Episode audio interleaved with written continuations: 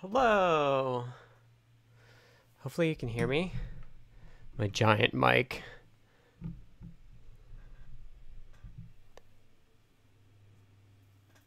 So I don't YouTube's not working out, but that's fine. I think Restream is trying to get it going. We've got five folks on Twitch and I'm recording. So it should all be good. Maybe YouTube's having trouble or something. Maybe I made the title too long or something like that. Oh yeah, can you hear my mouse? Sorry about that. There's nothing I can do. All right. Um, hopefully I don't have anything top secret up on the screen. Um, I'm not going to worry about YouTube. If it starts up, let me know. I just wanted to watch the chat if it does get going.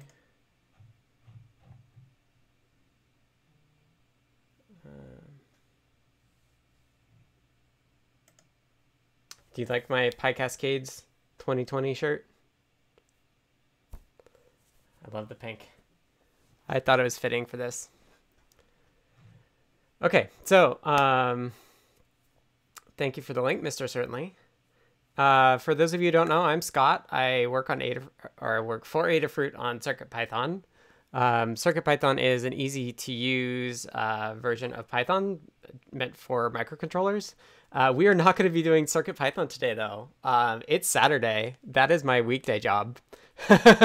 so uh, today I will not be doing any uh, Circuit Python. I've done some deep dives on Circuit Python before, so if that's what you're looking for, uh, go ahead and check the the Adafruit YouTube. There's some recordings there of uh, of me hacking on Circuit Python. But um, it's the weekend.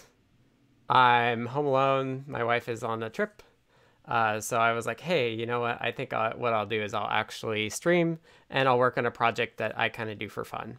Um, and that I think is also very impactful, potentially impactful and potentially very, uh, very helpful for a lot of people.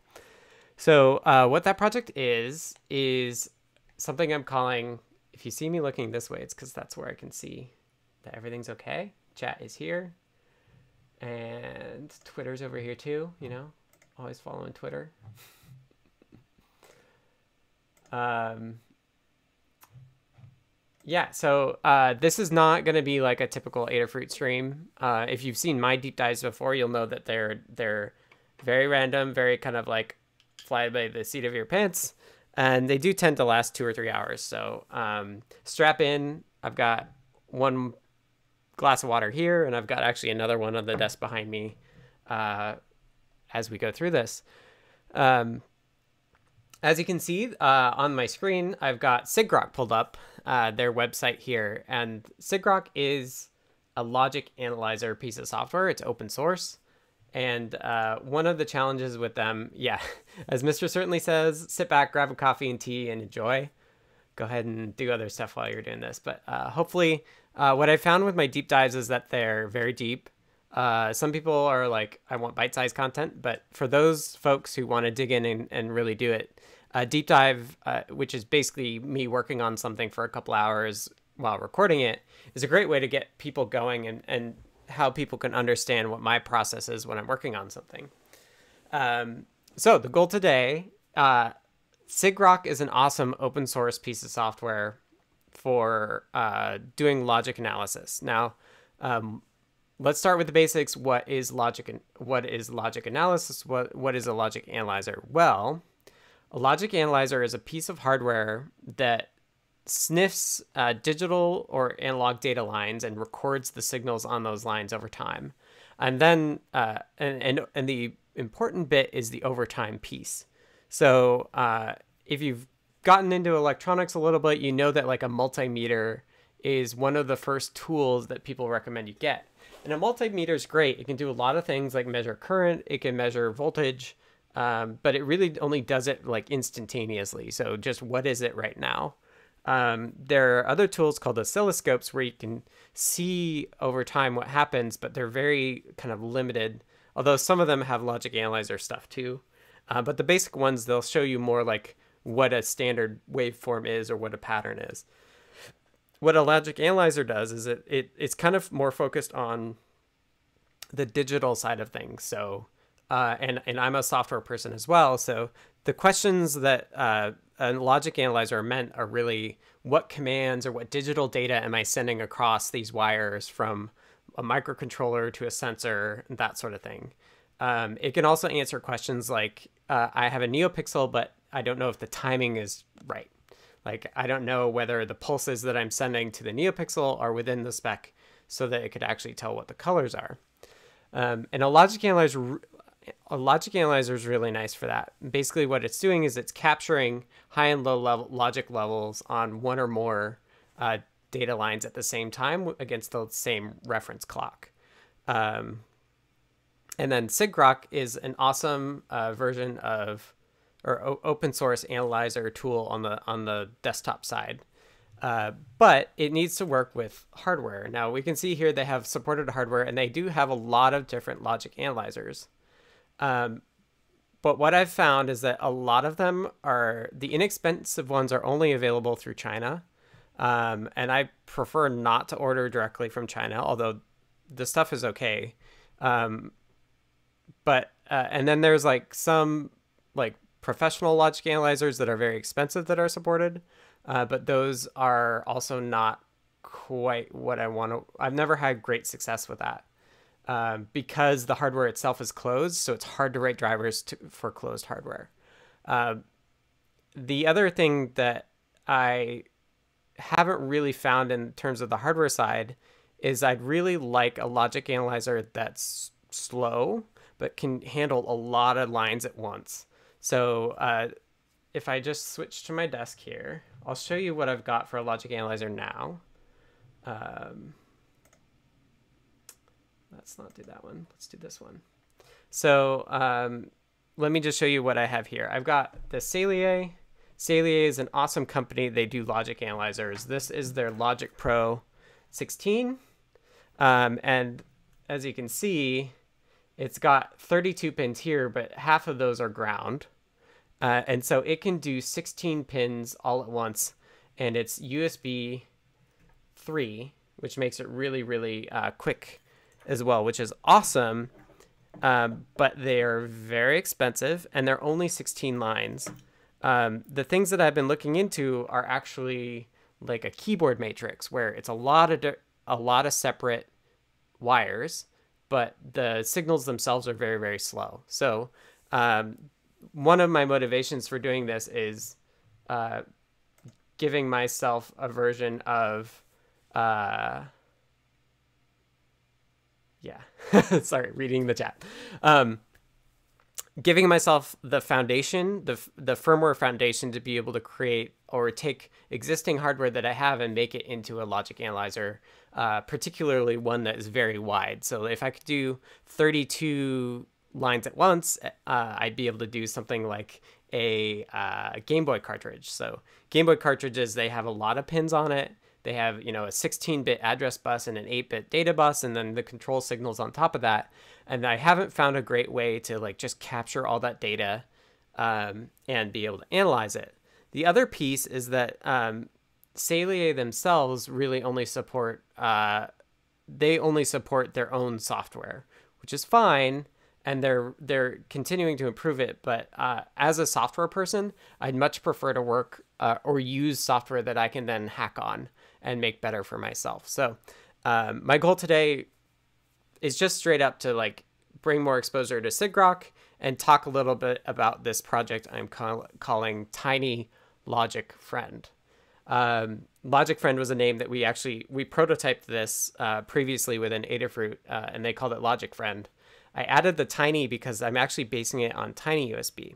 So, um, logic analyzers at the very very basic level, what they're doing is they're reading pins over and over and over, and then they're piping that data up a USB link or or, or even a UART link to uh, a computer, which then can take that data and do higher level an- analysis of it. Um, and so the goal with Tiny Logic Friend is that we have this great USB stack. Uh, let me switch back from my desk for just a moment. Um, if you don't know this, uh, Thach has Tiny USB, which is an open source MIT licensed uh, cross platform USB stack for embedded Cortex M systems. Um, although we are going to have ESP32S2 support, so that's Xtensa. So the Cort- the Cortex M doesn't actually matter. Um, so what I'm doing is I'm I because there's that two sides of a of a logic analyzer. They the read the inputs of the pins and then spit it up the USB link. Uh, we can actually share all of the USB link side regardless of what microcontroller you're running on. Um, so the other half is then how do you capture the data on the particular MCU that you're doing. Um, that's the gist of it. Tiny Logic Friend you can find right now as uh, github.com slash tannewt slash tiny logic friend. This is also not updated. This is just the very first um, push I did to the repo. At during this stream, I'll push everything that I've done here. And in fact, uh, that's probably a good place to start because I actually have some pending work I should get committed. Uh, I think. So um, let me do a little bit more intro. Let me just show you uh, the Saleae stuff to to show you where I'm going with it. Um, and let's also just check. Yeah, YouTube's not coming up, which is fine. We've got 11 folks on Twitch. Thank you for watching. Uh, if you don't know, uh, our primary chat is on the Discord, uh, the Adafruit Discord server, which is adafru.it slash Discord. Uh, and we're in the live broadcast chat channel. So if you hop in late and have questions, uh, please direct it there. That's where I will see it. Um, let's just briefly show off Saleae to, to, to put a visual thing to what we're trying to do. So what I'm going to do here is I have the Saleae plugged in, and I might actually unplug this later because uh, I have a lot of USB stuff and they all suck down, or they all generate a lot of data. I've got a hover cam here that's doing the overhead. I've got a webcam, uh, and I've got the Saleae and a J-Link, all sorts of stuff. So if the stream accidentally dies, that's why. Um, but let's just show off how the Saleae works first because Saleaes are really useful. So I'm just plugging in ground here, and then I'm going to plug in these three wires. Ignore the Metro for now. This is going to be what we develop Tiny Logic Friend on. Uh, but I've also got a Feather Feather NRF 52840 that uh, earlier I just made uh, print out. Uh, this is an LIS 3DH. It's an accelerometer uh, and it's done over I squared C. So uh, what I'll just be doing is we'll be able to see the traffic between the the NRF and the and the LIS 3DH. So let's show that off. Let's open yet another program, which you can't see. So I plugged it in, and I'll plug in before I switch the over overhead off. I'll plug this in as well. There's nothing exciting happening here. It's just going to run. Um, if I switch back to this, you can see I've now opened Logic, which is the software um, that Saleae works with. And you'll notice here that they're actually working on a new version, which is cool. I'm happy to see them innovate. So what I'm doing here is the Saleae is really awesome. It can uh, both do digital and analog. So you see here, it's kind of like a sine wave. That's because it can actually capture the analog aspects of the signals, not just the digital ones. Uh, with Tiny Logic Friend, I'm not doing that. Like, uh, there's always a, a, question of like how much resolution or how much uh, you can actually capture in terms of your signal. And I'm just going for the baseline. Like, the all of the signal integrity is fine. It's just a digital like software problem. I'm not going to worry about interference or any sort of thing um, because digital really is analog under the hood. Uh, for Tiny Logic, we're not going to worry about that. If you do need to worry about it, though, that's where something like the Saleae stuff can be really, really helpful. Um, and the Saleae also has this uh, sample rate uh, selection as well. And the Pro 16 can go up to 500 mega samples per second, uh, which is incredible and definitely not something we're going to be able to do. Um, so what I just did here is, as I showed earlier, there's 16 lines, and I happen to know that the two lines, well, maybe, I don't know which way I plugged it in, but there's three lines. You can't see it here. If I do this and scooch it over, there's three lines right here that I plugged in from the Saleae, so I've selected those. Um, and here, which you can see as well. Just scooch it, ugh, scooch it over. Um, so now we've we've got these three lines and our code should be running. So I'm just gonna hit start and capture a little bit. And we can see these tiny little pulses show up. And they're showing up kind of, it can tell you how far apart the pulses are. And I actually, in the CircuitPython code that's reading the accelerometer, uh, I have a sleep that's one second long. So a, a logic analyzer is really helpful for con, con, like uh, confirming your timing is correct. And now I'm scrolling the scroll wheel and I'm able to zoom in on these three traces. I only actually needed the two, but because it's like a three header, I didn't know which side, which two of the header I was going to do. So I could turn uh, seven off here now, uh, except now I got to capture it. Oh, it's done here. Um, so this is what the logic analyzer is producing for us. And now we can see uh, some more interesting uh, facets of of the signal. Um, what we're seeing here is this top line is one of the two wires, and the the digital digital digital data is encoded with the voltage, um, and then a, that voltage is abstracted away uh, by the logic analyzer. It basically like there's two thresholds, and if they're below that, it's a zero. If it's above the other one, it's a one, um, and that's what we've kind of boiled it down to. Uh, this is analyzing uh, an I squared C connection, which is uh, a shared bus. It's a, it's kind of like uh, it's a shared protocol for how a microcontroller can talk to another device. Um, and the advantage of I squared C and uh, is that you can have more than one device on the same pair of wires, uh, and they can all talk at different times, but using the same pair of wires, which is really powerful. And it's actually very, very common on all of Adafruit's products.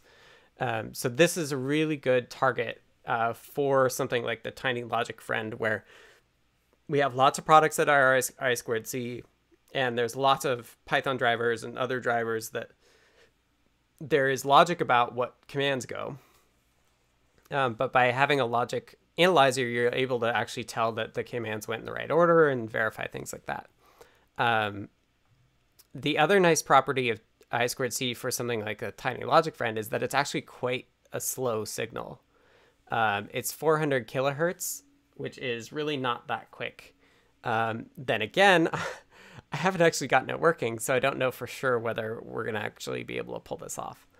Uh, so I hope you didn't actually expect anything to come out of the stream. We may we may just learn a lot and not be able to do it. So uh, the advantages or the, the reason that I'm pretty confident we're going to be able to do it is that uh, while here I'm trying on the SAMD51, which is 120 megahertz, uh, there are some new chips coming down the line that are like 500 megahertz, and that may make it easier to be able to do everything. So uh, if we can't do it on the SAMD51, we should be able to find another micro that we can do it on. Um, so this is what a logic analyzer looks at the basic level. Uh, but one thing that's cool is now you can do things like uh, actually interpret the different pieces of that uh, into higher level constructs, like what data is actually being sent.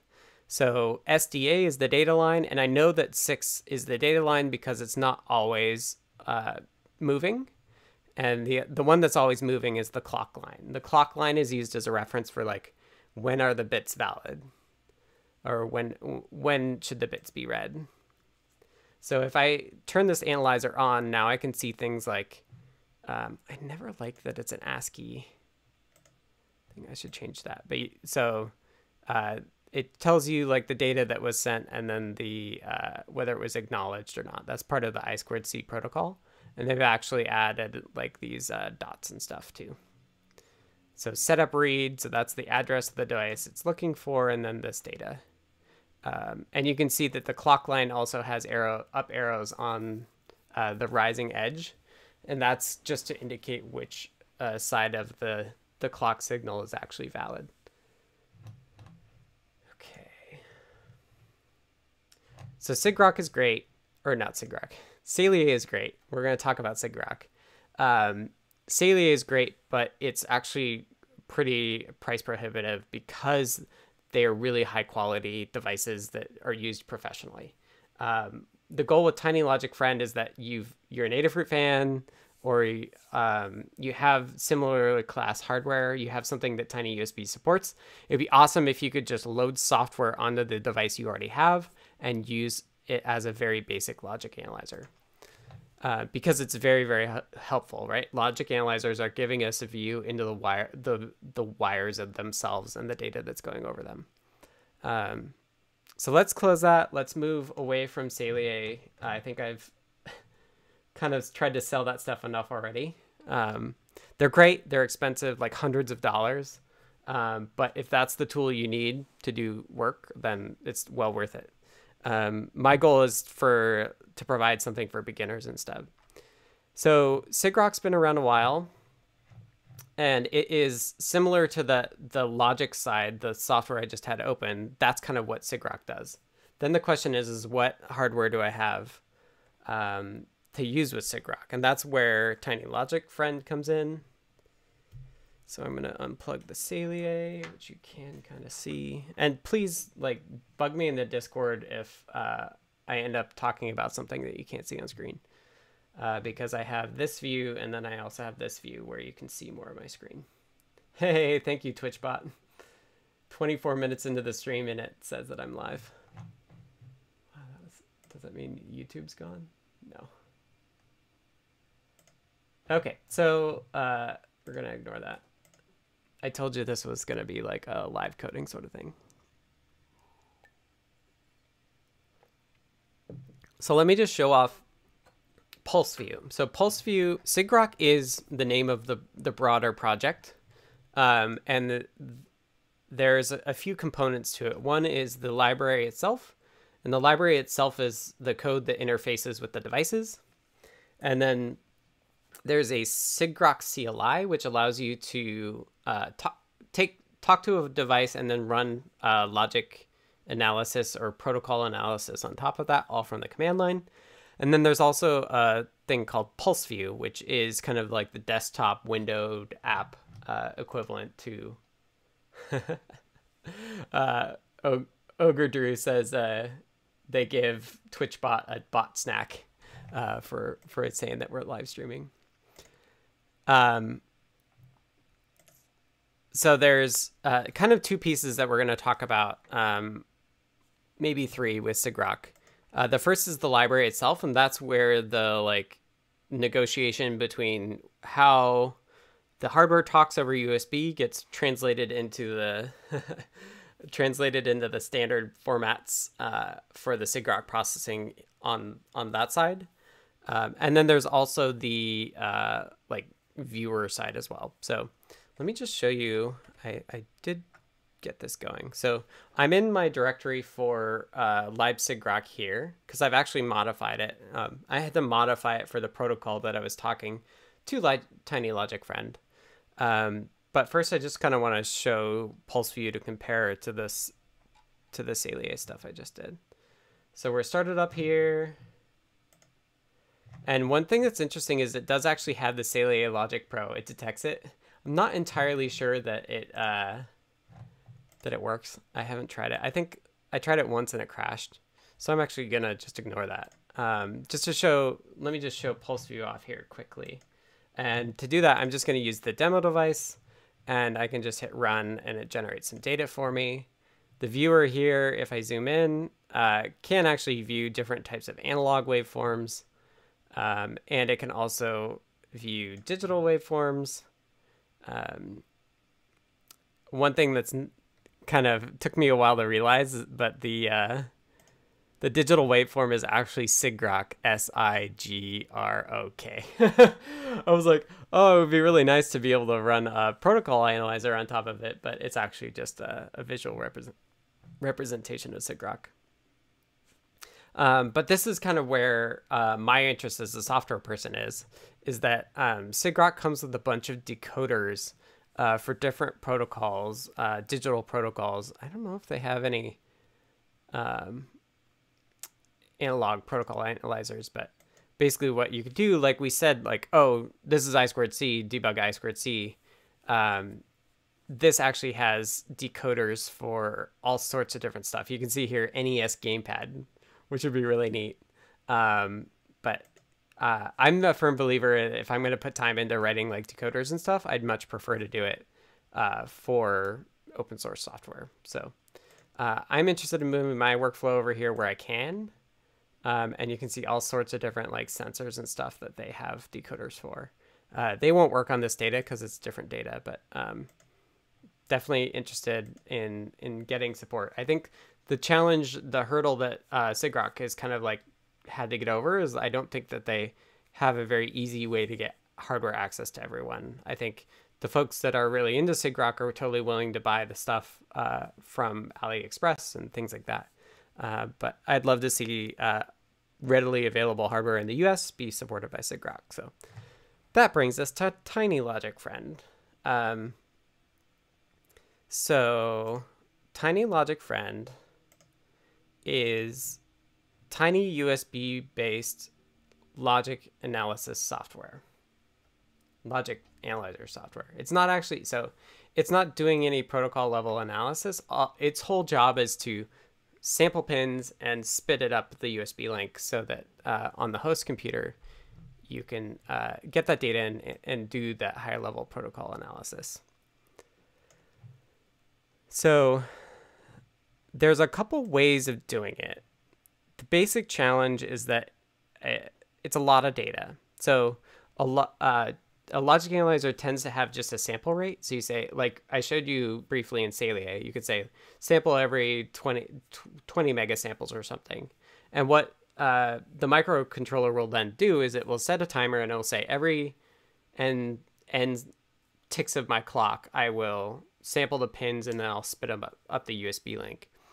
That has a problem in that um, if your signal's not changing, you're still sampling it really high. So you have to have a good m- match between the rate of the signal you're trying to sample and the uh, and the the rate that you're actually sampling the signal. Uh, one of the challenges with the SAMD 51 um, and the 21 and, and most of the boards that we support here at Adafruit is that they're all um, USB full speed, which is only 12 megabits per second, which is not a lot. And that's theoretical and that's shared with other devices. So one of the key things is like really reducing the amount of data you're sending over the, the USB link. One of that approach, one of those approaches to to uh, reducing the amount of data that you um, send over the USB link is called run length encoding, where uh, what you do is you say, I have the sample, and it happened for this long and and you send that just as one set of data and then you say okay and then after that i had this sample and it was held on for that long. Um, so that's the approach i'm taking which means that i can set a sample rate sample rate at a high rate and then whittle it down to basically every time the signals actually change i take a snapshot. I i remember or think of how many samples that that previous one was valid. And then I send it up the USB link. I'm basically compressing it right from the get-go. And the way that I'm hoping to do that, again, I so up until this point, I think I've gotten the full thing working, but only with me pressing a button, which is like the slowest signal you can possibly imagine. like humans are very slow signals. Um, Yeah, yeah. Actually, uh, Lady Ada says uh, she's gonna start with a SAMD 51 Itsy Bitsy M4, and that's actually what I was kind of thinking is that that is the best way to do it. So, um, last time I worked on this a number of weeks ago, so I might be a little rusty on like how to get everything going. I would, I, if I remember right, I was able to press these buttons that I had next to uh, the Metro and get the si- signals into sigrok going up and down. Um, And uh, I'm hoping today, in the next hour and a half, I can get I squared C working. But 400 kilohertz is actually quite a lot. I was just looking at the Saleae and it's sub one microsecond. So that a microsecond is one megahertz, and we're running 120 megahertz, which means we have 120 instructions for every one microsecond of time that we see there. So it's gonna be tight. so I I make no promises. I make no promises that that this is gonna work. Uh, we do I, again, like I said earlier, we have an out and that we have faster microcontrollers coming down the pike. Uh, but we'll see. The other option is that uh, because we're assuming that you're doing digital debugging, you could actually just slow I squared C down uh, because it does work slower. Uh, so if we can't keep up with the timing, we can always slow things down to be able to keep up with it. Um, so let's get in the weeds. This is called a deep dive for a reason because that's where I like to take us. Um, the way that I have it working is that because we only have 120 cycles, thank you. We'll see if I can can uh, have your faith. Ogredru says we have faith in you, tannewt. Hopefully. Um, so we talked about the limit of the bandwidth. So how many megabits can we send over USB? We have to also think about the amount of data that we can get through the CPU and the memory buses in the CPU and in the microcontroller and like basically like everything there as well. So the microcontroller is 120 megahertz. It's going to be both sampling pins and it's going to be doing work on the USB side. So the least the less we can do on the CPU itself, the better. So the way that I've sketched this out working is basically I want to do that run length encoding from the very, very beginning. And the way that I'm going to do that is I was looking through the data sheet, which I've looked through for years. And I was looking at, and that's what I have pulled up. You can see it. Um, microcontrollers have this notion of an interrupt, which says which is a way for a peripheral, which you can think kind of similar to how the LIS3DH is independent to the feather. You can think of it that same way. Peripherals are separate things in the same uh, piece of silicon that run independently. And an interrupt is a way to, for one thing running independently to say to the CPU, hey, something's happening, you should be aware of it. And I was looking, looking, looking, looking basically what I, what I want to do because I want to run length encode from the very beginning is I want to only get CPU time when things are changing uh, because that's when I want to when I have to add a new sample. And the way that I can keep track of when things uh, when things change is there's this external interrupt controller, which is used for the very similar thing to which I just talked about, where the LIS3DH could have a pin that says I'm an interrupt to the microcontroller. And the external interrupt controller is a way to translate that external wire into an interrupt into the CPU itself. Um, and it does some pr- pretty cool things. Like it actually can filter. So if there's a little bit of noise, you might actually jump up to one, back down to zero, and back up to one, one again. And the external interrupt controller uh, can actually do what this is talking about which is take three samples, and only when those three samples are uh, kind of consistent will uh, it be zero or one, which is super cool.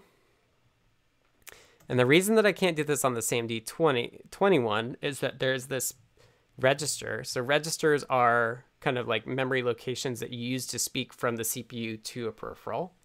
Um, there's this one called pin state. And pin state is the state of all the interrupt pins uh, after it's been filtered. So not only do we, so we can read all the pins from the, uh, we can get the filter data from all of the external interrupt pins. There are up to 16 on the SAMD51. So note that uh, with this approach on the SAMD51, we're not going to be able to be wider than the Saleae is. I've already looked at the IMX-RT though, and I think I can get wider there, which is great because it also has high-speed USB. Um, and then the other thing, what we can do, using the external interrupt controller is it also has, the, I think it's the sense register. Right. And it can detect both edges.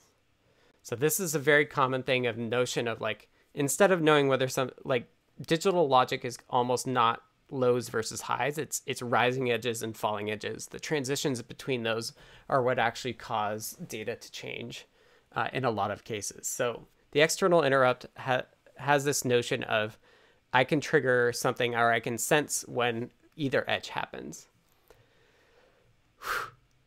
Welcome to the weeds. Uh, if you have any questions, uh, feel free to join us on the Discord. Uh, it's adafru.it slash Discord. Um, I don't know if folks are dropping in or not, or in or out, or whatever. Um, so if you have questions, or if you've been watching and you have questions, just let me know. Uh, happy to answer them.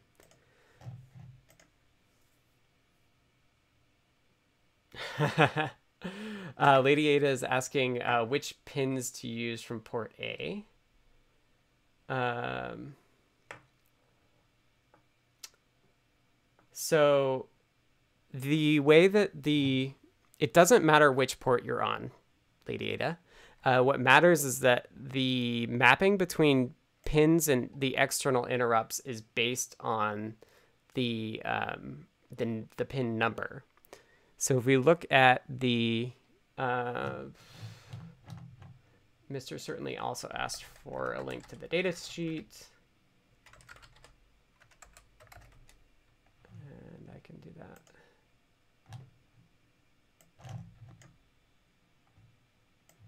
Here's the microchip page. I just searched for it and I hit view data sheet.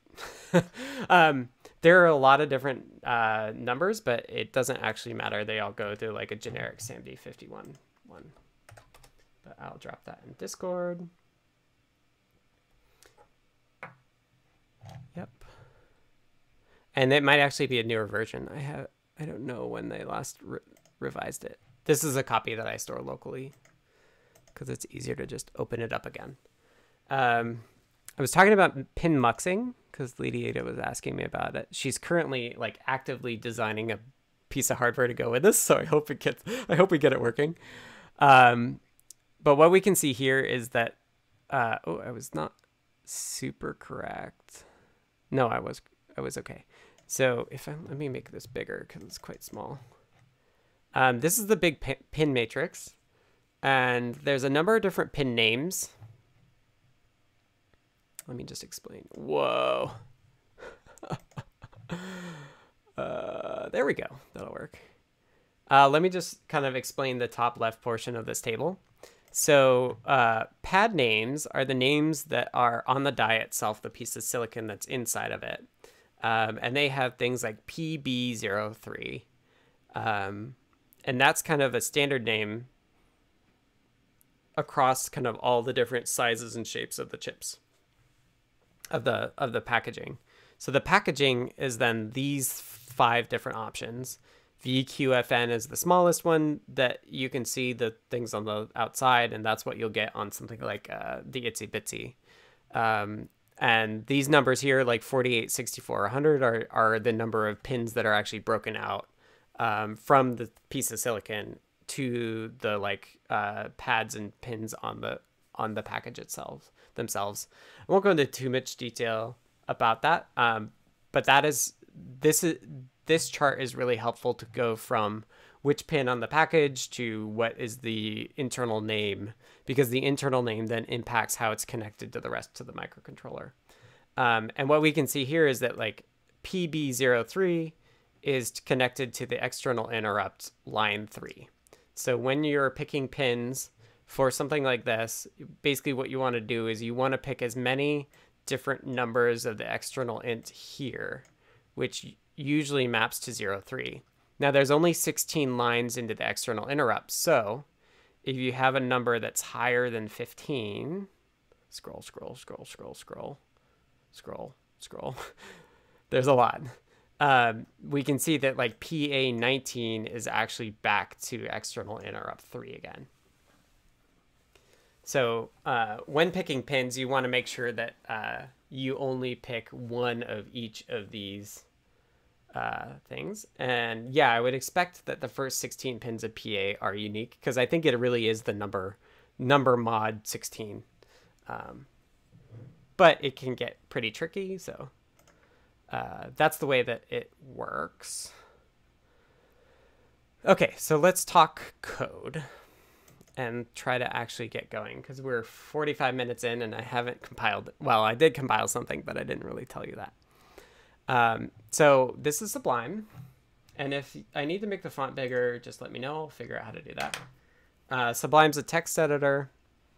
Um, here you can see the code that I'm actually running on the circuit, uh, the circuit Python running on the NRF52840 uh, is just this. So I'm just connecting to LIS3DH and doing one read and then sleeping. Uh, I, sl- I changed it to sleep for a long time to hopefully give me enough time to like buffer, buffer, buffer, and then get all the USB data out. So we'll see. Um, okay, so I have, so I have a folder for sigrok, and sigrok is divided into like serial port drivers, uh, sigrok, sigrok decode, so that's all the protocol decoders, and then the two ways to interact with sigrok, PulseView, which is the window version, and sigrok CLI, which is the connect to the logic analyzer, run these decoders, and just spit out the output onto the onto the command line. Um, those are all pieces of the sigrok, sigrok project, and I'm not going to go into how to set it up because frankly I did it a long time ago and I don't really remember. but um, there's information on sigrok.org, and I also found this file that was really helpful uh, in sigrok util which is uh, native Mac OS X, which is just like a bunch of commands on how to set everything up to run and work together on OS 10, which I'll just drop a link to. Yeah, would you like me to resize, Drew? Is is it too small? Uh, I can see. I don't know it very well. I tried just the font larger. Command boss. I'm in the big screen. Oh, that'll help a little bit. It probably, hopefully, it means that I like sit back and don't have such terrible posture. Um, okay, so I'm not going to talk about this quite yet. I'm not going to talk about the sigrok side of things. First, I want to talk about the Tiny Logic friend side of things, the way I have, I have it set up.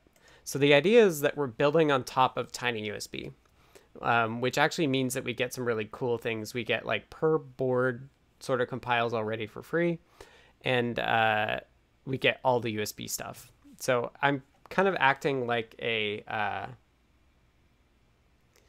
I'm acting like a uh, an example, like a tiny USB example, but I'm actually like putting all the example code outside of tiny USB. If we look here in the tiny logic friend repo, I've actually just got this lib folder that has tiny USB in it um, that I'm kind of like hooking into. So uh, the reason I think I, I kind of like doing this in my spare time is that it's not CircuitPython, which means I can like really focus on what it's doing. So uh, here's the main. if you've ever looked at CircuitPython's code, it's not that simple. Uh, it's much more complicated. Uh, but we're doing basic things like uh, get everything going, and then forever run the tiny USB stuff, capture some stuff, uh, or this is like more post-process stuff, and then run more USB stuff, and then finish. Um, let's see. There's some blink stuff that I just left in there. Um, CDC task. This is actually reading commands from the computer, uh, telling it like when sigrok starts up, it says like, "Hey, what am I connected to?" and it gets some metadata uh, from the device. One thing I thought we could work on, if I feel like it, and um, and we have time, is uh, one thing I'd like to do is the device itself should know the name of all the pins.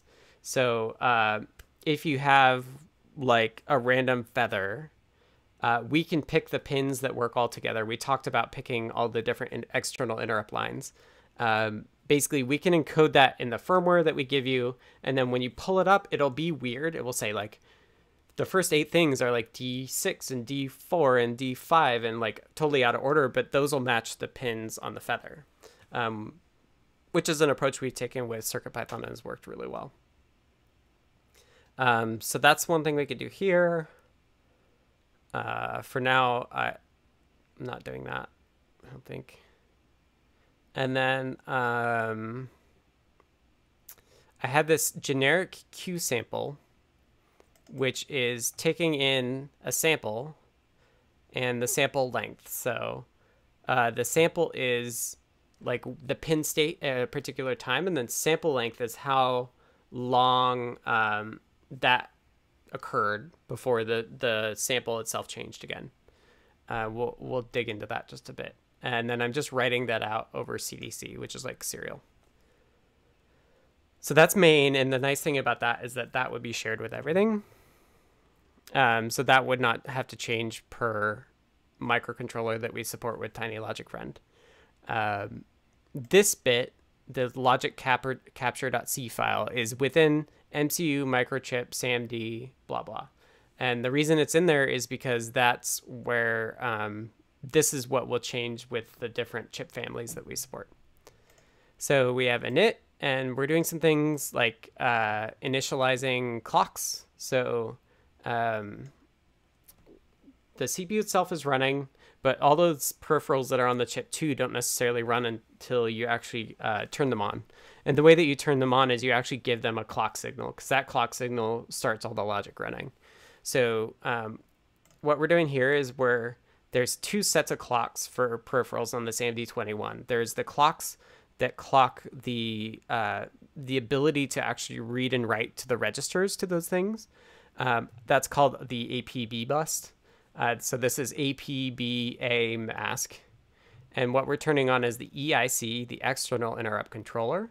And we're also turning on TC0, which is timer counter, I think is what it stands for. So the general gist, what we're going to do is we are going to um, turn on interrupts. So whenever one of those pins changes, right, either edge, we'll get an interrupt, and we'll call this EIC handler that we have at the top here. Um, and then what we'll do is we use TC0 as our reference clock. So TC0 is really just counting. So it's one, two, three, four, and it's counting uh, based on the clock that we're giving it. So um, what we're hooking it up to, we're hooking them both up to a 48 megahertz clock. So um, that's what you could consider the sample rate that we're running at. Although every time we're we're not actually taking a sample every time that that 48 megahertz clock happens. What we're doing is instead we're saying EIC run at 48 megahertz, so it's doing the filtering, and then it will say, "Oh, I got something." Um, oh, Ogre Drew asks, TC0 is where Arduino gets millis, right? I don't know. I have never really done Arduino, um, but something like that uh, for sure. Like you, you derive uh, clock data from from clocks. it's not very helpful. Uh, yeah, there's lots of there's lots of stuff, uh, lots of TCs. So like uh, the SAMD, if we look in our data sheet, um, I recommend this is just preview on Mac. Uh, I don't think we need the 32 kilohertz crystal. Yeah, we would. Well, we can't. The SAMD51 USB sync doesn't work, so. Uh, but yeah, I don't think we need it because I think the 48 megahertz one is pretty good, and we're not going for high accuracy clocks. Like, yeah, right. Like, we don't really care if the time's that well. The thing we're trying to debug is like you ran the wrong command, right? Like you sent the wrong data. That's the thing that's most important for us. Um, and that's important. That's how we're going to get something low cost and, and uh, easy to use. So yeah, timer counter. So this is the, uh, this is the peripheral. And uh, as you can see in the first line, there's up to eight copies of it. They live at different memory addresses, but they work basically the same. Um, there can be differences. You have to read the details, but they're gen- they're generally the same. So I just picked TC0 because I don't have to worry about everything that we worry about with CircuitPython. Circuit by then will be much smarter. So like if if you say let me do PWM out, and it will try to f- look between all eight TCs and decide which one to use for you. In this case, we're being we're doing the opposite with Tiny Logic Friend. We're trying to be very specific about what we're using, and we're doing one thing and we're trying to do it as well as we can. Okay, so that's what init does, is that we're turning stuff on that we're going to use. So the first thing we turn on is the clocks to the registers, and then we turn on the clocks to the devices themselves. And we can pick like which which generic clock it's derived from. I happen to know G clock 1 is 48 megahertz. Uh, I don't know when that gets going, but let's ignore that. Um, the other thing, so let's talk about start. So start, we're going to do a soft reset of both the external interrupt controller and the TC0. We wait for them to finish. And then uh, right now I just hard coded what pin we're using. I told you it was early. Um, and the pin I'm using is actually D13 on the Metro M4 because I wanted to be able to see that the light goes off, off and on uh, because that's the one the LED's on. So here's the lowest level thing to turn on. Um, so the port peripheral is another peripheral that controls, you know, digital in and out. There's a register called uh, write config, which is just a way to write config. You can't read stuff from it. Um, I don't. Oh, HW select is half word select because we're writing more bits than can fit. So you have to tell it, are you the first 16 or the second 16? Uh, confirm that we're going to write to it. We're going to write to the PMUX. We're going to write to PMUX 0 and PMUX N is that. And then this is the mask for which pin we're dealing with. Um, it's one because we're in the second half word. So that would be the you know 16 mod 16 it must be plus one. I don't know. Uh, the pmux is uh, the port peripheral can connect an outside a pin from the outside to a bunch of different things on the inside. Um, so when we were looking at the table for this is gonna get. i haven't done a talk about this before. Um, it is the weeds but these are weeds that I don't know how often people have shown. Uh, on here, it's A, and this this directly correlates to like which uh, PMUX value you're talking about. So if you wanted to connect PB3 to the analog pin, you would say uh, PMUX one, so zero zero one, SERCOM four, five, six, seven, etc. Um, that's how you change what a pin does is is with PMUX. And now we're setting up async, or we're setting up the external interrupt controller. We're setting all the pins to async. We're setting all of them to a particular, I think, rising and falling edge configuration. Uh, int, int and set is enabling an interrupt. So um, we talked about interrupts earlier as a way for like something over here to tell something over there, like, hey, something important's happening. And that happens even within the microcontroller itself. So the external interrupt controller, you can say, uh, there's a bit to say what should leave the peripheral. And then there's also configuration on the on the microcontroller side of what to listen to. And we'll talk about that just a bit. Um, turning on debouncing, this is the filtering I was talking about, and then we're enabling the peripheral. Um, we're also going to use TC0, so we turn it on to 16 bit mode, we say, hey, let us know if you overflow. So if the signals are so far apart, uh, we may actually want to just like um, raise a raise our hand and say like, oh, the sample's the same, but it lasted for a full uh, 16 bits of time. Um, and then we take our first sample. So the NVIC is the thing that I was just talking about on the microcontroller side. So this is the thing that takes incoming signals from all the different peripherals, and you can enable which ones you want.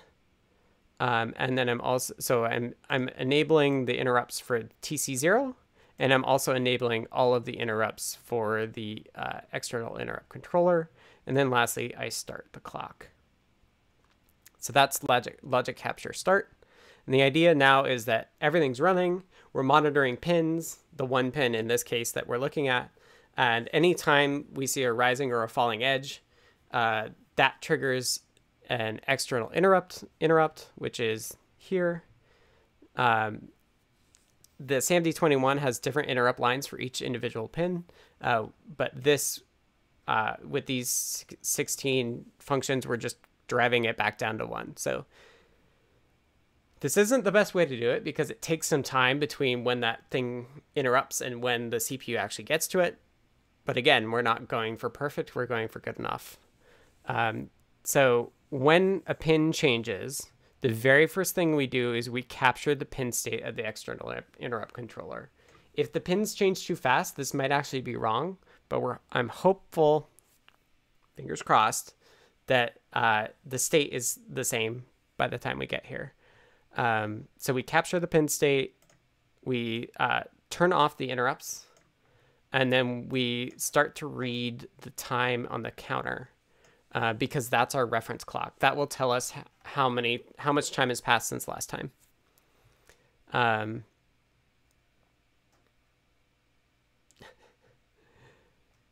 and now what we're doing is we're saying, uh,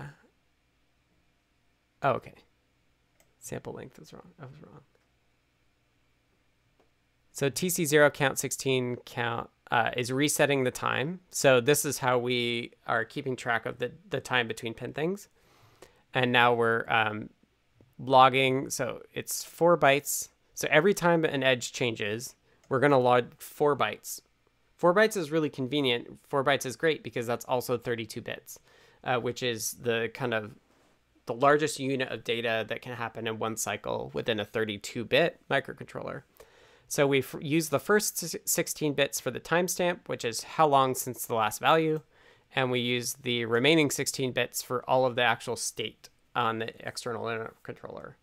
Um, so theoretically, going from the one that I have configured here to two should be pretty easy. We just connect to the external interrupt controller and cross our fingers. Okay, so that's how it works. We should see if it works. Um, we can talk about the sigrok side in a little bit, but let's just get things going here. You can kind of see what I'm doing. So the way that I have my streaming set up is like I have a giant monitor and you're only seeing like the top left corner, which is why I'm like, let me know if you can't see stuff because I can see it, you just can't. Uh, I've got some tabs open here. If I connect to USB modem, blah, blah, blah, you can see this is the Circuit Python script that's reading the LIS3DH. Uh, but I don't care about that. Um, I'm actually, so when I'm developing, especially in this case where it's low, low, low level, let me just explain my setup. I wrote a learn guide about this. Uh, let's just do this. So um, off screen up this way, I have a USB hub. The USB hub has the J-Link base connected to it. The J-Link base is connected giant cable, adapter board to small cable onto the Metro M4. This is really handy because it allows you to load code without any bootloader on it. Um, lots of you have probably used the UF2 bootloader, but this actually uh, circumvents that, and this is actually how you get it on the chip in the first place as well. And then I've got a USB cable here. This is a special cable I got from my old work, which has a button on it, and that button allows me to connect and disconnect the data lines. When it does that, it actually blips the power, which is bad because then we lose our connection to the microcontroller. But I've got uh, this here, which is power separate. And we're not using the Saleae, it's just in here. Um, so first, uh, to use this, I, I have a learn guide. Somebody could find it um, on this whole setup.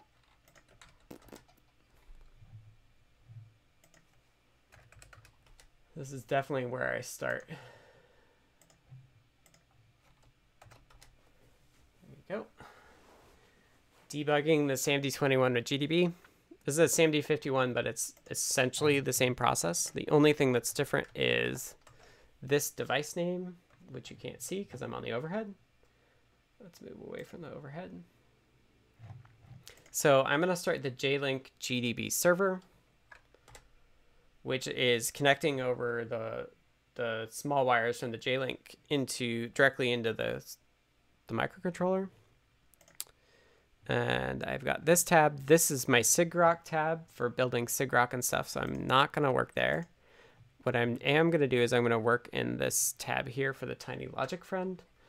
And I'm going to run GDB, which is ARM, something like that. Uh, do, do, do, all of my all of my commands are for like uh, for CircuitPython. So now we've connected, we can see this is the current program counter. This is where in our instructions the CPU is. And we should rebuild. So we can do, one thing that uh, most people don't know is you can actually run, make it so common that uh, GDB allows you to just run make from within GDB. It just like shells out to it and runs it for you. So uh, I'm actually just going to clean which deletes the directory, and then I'm going to build it with debug on. Should be quick. It's not as big as CircuitPython. And then I can load. So that loaded the code for Tiny Logic Friend onto the Metro. And let's see, I need a wire. If only I had wires. Wires. Alright, let me... You can see what I'm doing. Kind of. See what is in the way.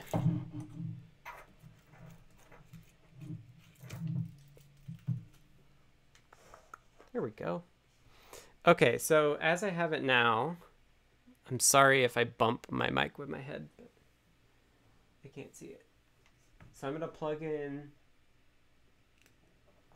D13 and I'm to just plug it into uh, SDA and let's see what happens. Which is kind of interesting. Um, the red light is also there. I wonder if we can actually see.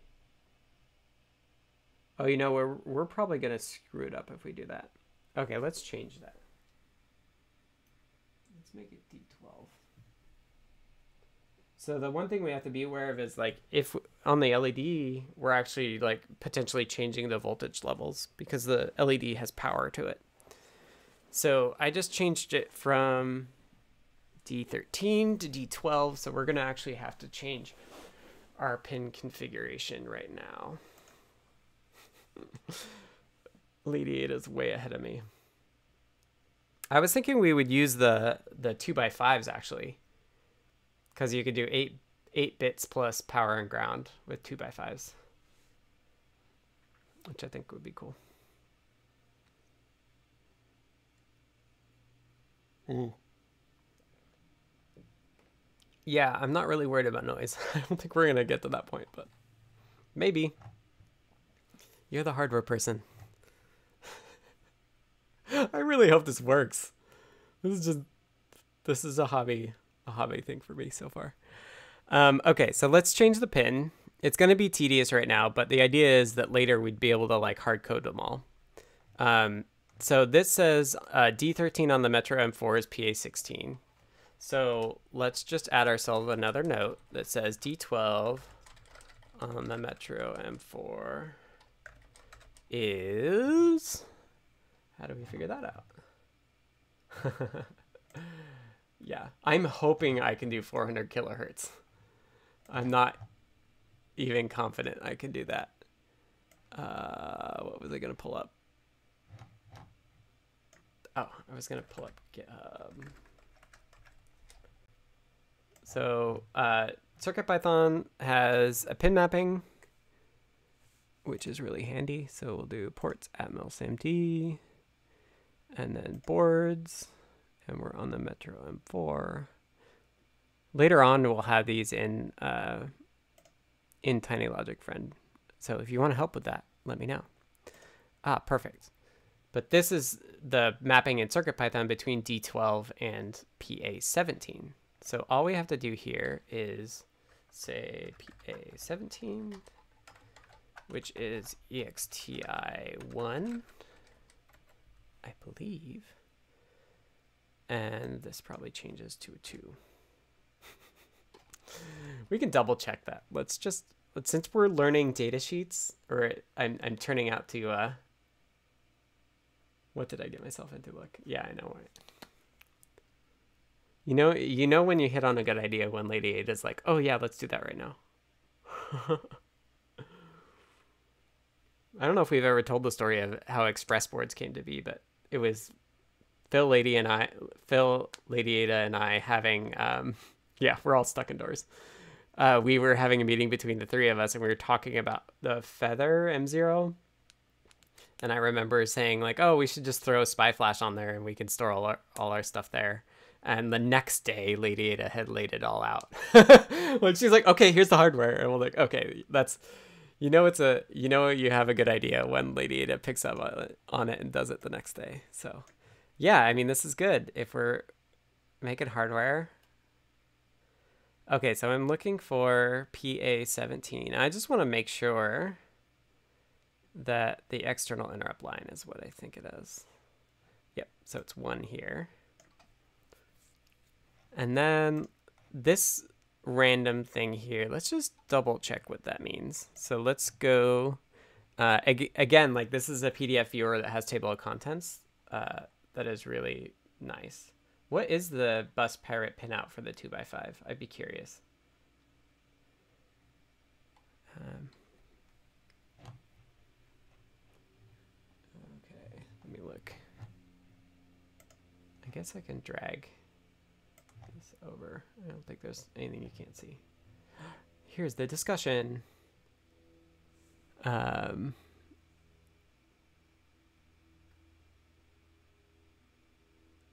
oh, but I wasn't thinking that though. I was thinking we have just eight generic pins because that's got two power rails on it. Ground, 3 volts, 5 volts. Okay. Back behind the curtain you go, Discord. PDF view is running off the bottom array edges. Yeah. There. And I have the, let me switch to this. But da Thank you for the heads up, Drew. Okay, so we just wanted to double check what we're doing for WR config. So the table of contents is awesome. So we're looking for port, which is the peripheral that we're using. And it's here somewhere. 32. And then uh, on the SAMD chips, you can get a, reg a register summary, which will give you an overview of all the registers and uh, wrconfig. And it explains how they're assembled into groups. And pin mask here shows you, ah, that's why. So it was one before because we, we were bit zero. And now by changing it to two, we are bit one. So that is what we want. And later we can turn it on for more stuff. But for now, we're just going to do the one. And let's rebuild and reload. And what we can do is one of my favorite debugging tricks, which Dan knows because sometimes I accidentally leave it in the code, is to just drop. Uh, there's a way to do breakpoints from C code. And in fact, we could just break on it. So we know we've connected the pin from the outside world to the EIC correctly. And we're plugged into the data line, which should be going, if this EIC handler is called. So let's just do break EIC handler, uh, load. So we've loaded it on. Let's reset and run it. And nothing happens. Great. This is why we're testing it. Yeah, that's what I was thinking. Ground three three volts and then eight pin bus. I was actually thinking for logic shifting, you could actually have something on the other end. So like I have some old piano keyboards like Yamaha keyboards that I want to interface with. What they would have is a custom PCB that went from their connectors shifted from 5 volts to the 3 3 volts coming over the 2 by 5 um, that's what i was thinking so like the logic shifting would be on the other end but yeah i don't know okay so this didn't work so the other way we could do it is we could do it this way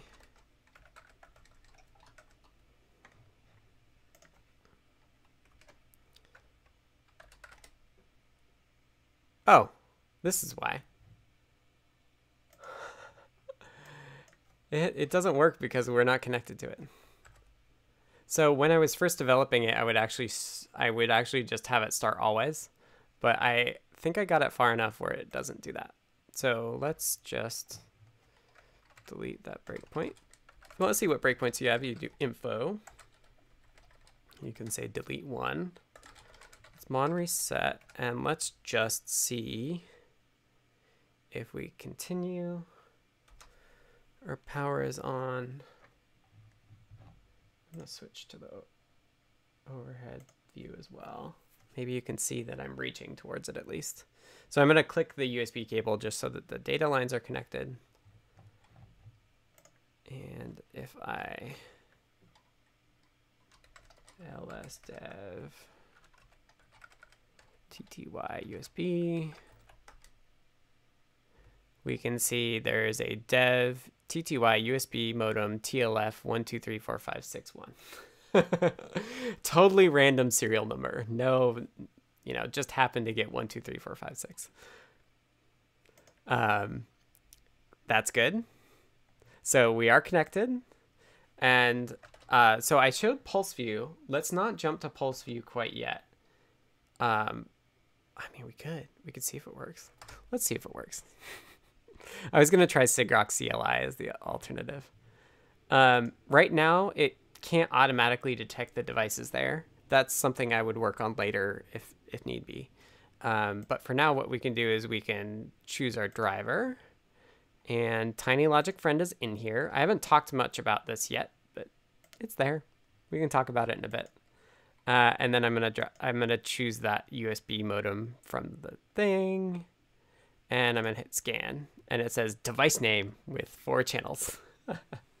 Neither of those are true, uh, but yeah. So that is if we look at the serial output here, um, it actually did talk to, uh, it did talk to the Tiny Logic firmware stuff. Now you may be wondering why is it returning something called FPGA firmware? Well, I didn't start from scratch. I started from the Open Logic Sniffer, which has an FPGA on it, and it happens to have a PIC on it as well. So uh, that's where I started from, but I've been kind of like transforming and mutating uh, the control signals and uh, command signals from there uh, because I I have to if I want to do things like I want to return the names of all the pins from the device itself so that you can very similar to how CircuitPython works. You go to a downloads page. It's got a big grid of all of the boards that we support. You download the one for the board you have. You copy the UF2 file over. You plug it in. Sigrok shows it. It shows you the pins that you need to use. Like they don't make sense because like they're random D ones, um, but they're usable and they're well named, so you know what you need to do. So uh, let's hit OK and just see what happens.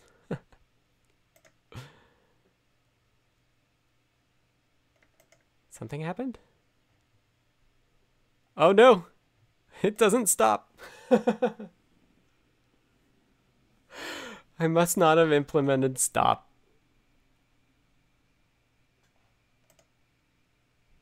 Okay, let's control C this.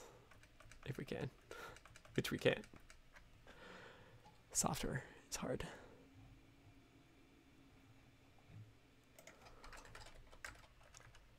Show all PulseView.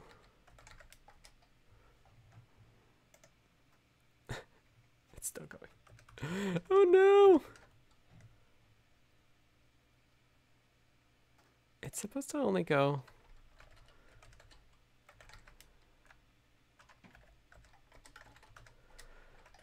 what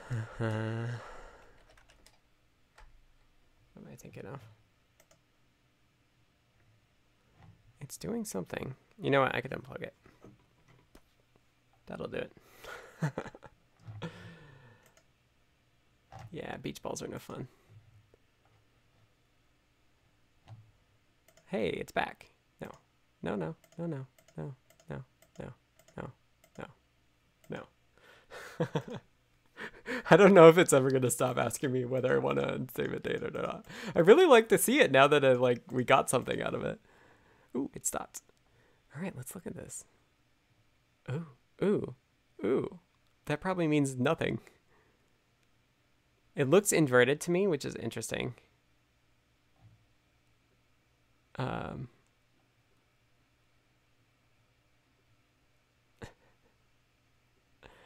this is what I get for picking the data line. So if we had done the clock line, we should be able to see it go up and down at a regular interval, whereas this is not.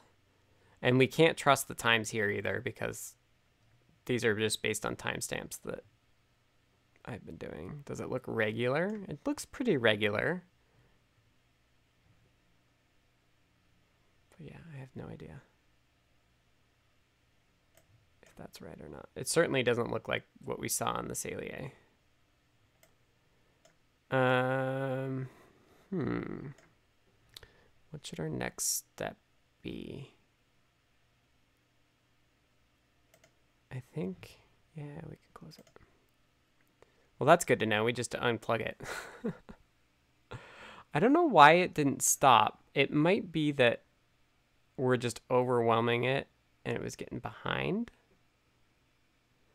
So, oh, that's the other thing. So every time it overflows, it's going to send a sample. So what we got, what it's telling us that we got is it received sample two and a sample count of 655, 535, which is 16 bits of value.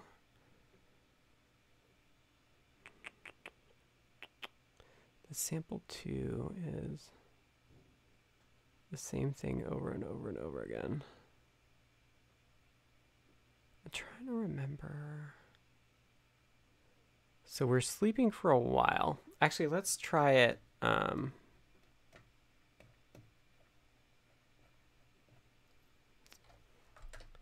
I think I also have a sigrok CLI. Yeah. So this should crash because it's not connected. Let's go back to JLink. And, oh, we hit a, a breakpoint. That will also cause it to stop responding. So let's see, you can't see that. It's main 198. So this is whether we accidentally overflowed or we failed to send something in TinyUSB, which we should be able to do, but maybe not. Let's just comment that out. Let's just play around until we have a better idea what we're doing. Make again. Riveting content, I know.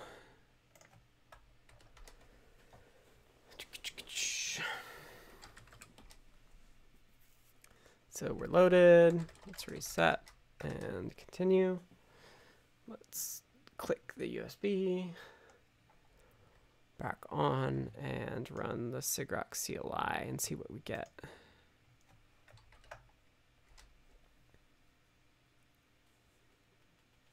We get something. I think it is supposed to stop after eight seconds. Doesn't look like like we're still running on the TinyLogic run side. But this is continuing to go.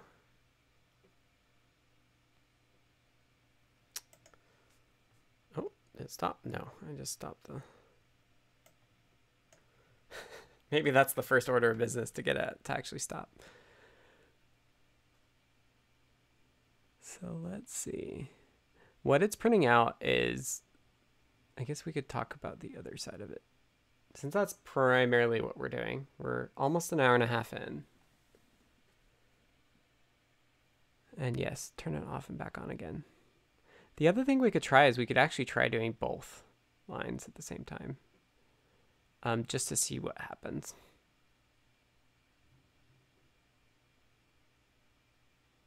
To see if we see any sort of pattern with the clock line. Or we could just also try to do the clock line. Clock lines are usually the the right way the right place to start because they're predictable. All right, turning off USB. Resetting this. I'm not sure whether I can do multiple captures in a row.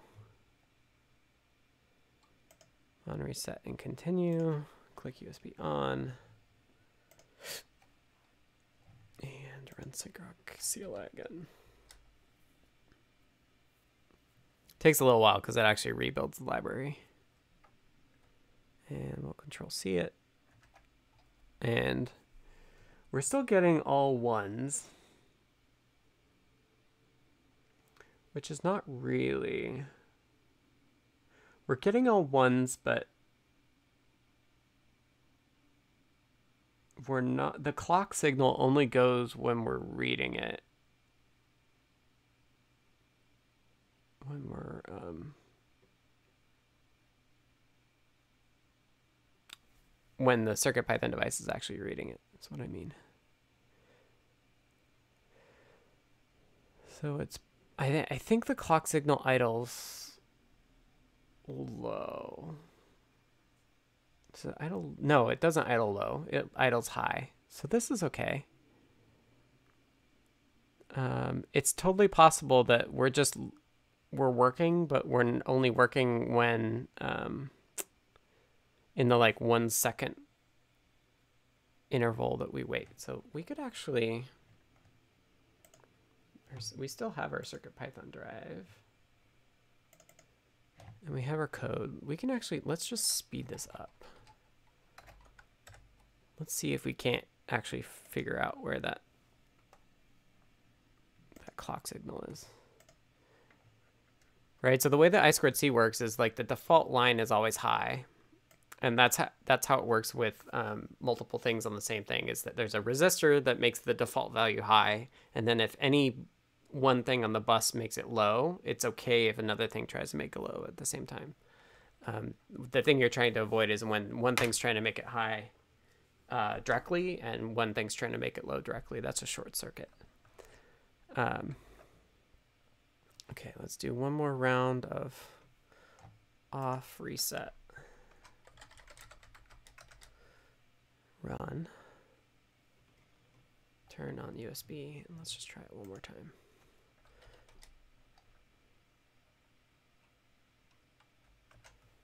And did I wait long enough? Maybe I didn't wait long enough. So these are actually uh, debug messages, I think. So if we actually hit a clock thing, we should see more debug messages as well.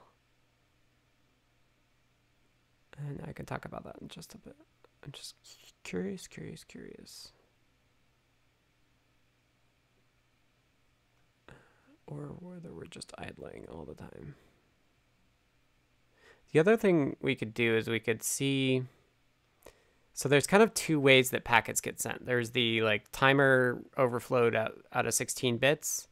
That means that like nothing's happening, but we we overflowed, so we just say like, oh, this happened for the for the 16 bits worth of time. Then the other thing is the external interrupt intercontroller, which we tried to break on, which is the actual like, oh, a pin changed, do something, and that's kind of what I'm trying to figure out right now. Is like, it looks okay, but are we only doing the first thing and not the second thing? Are we only sampling it on the overflow? or are we also sampling when we actually see pin activity? That's the question. Da, da, da. Like this all looks pretty standard. The problem is, is that right now, or as of when I was working on this last, sigrok didn't preserve like run length encoding through the whole pipeline. So when I read something in and it says it's, you know, 65,000 long, I just like send further down the sigrok pipeline like 65,000 copies of of that sample. Which is not not great. I don't see anything. I'm trying to think of if there's a better way to try to find it.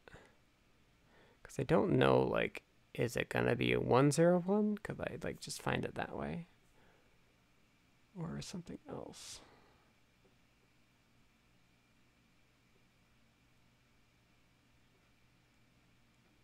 Hmm.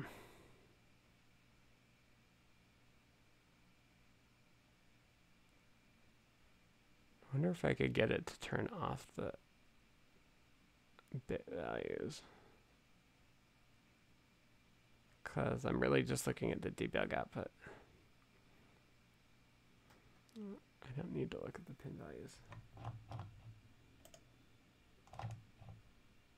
Nice.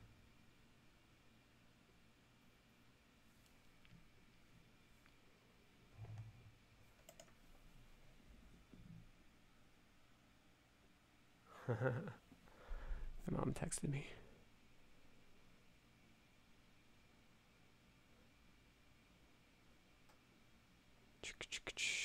See, like this is this is what I'm expecting to see more of.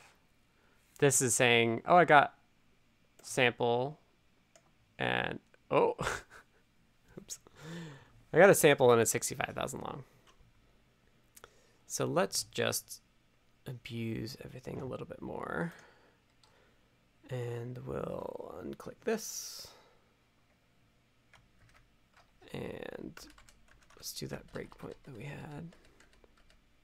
So the question is, is like, are we actually connected to the external controller? So we actually do have to run the sigrok thing. And if my camera blips, I'm sorry. Everything on the same USB buses can be dangerous.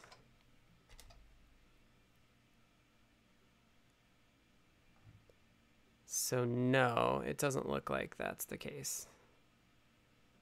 Because this should be breaking if we're actually tracking, if we're actually getting an external interrupt controller alert or interrupt.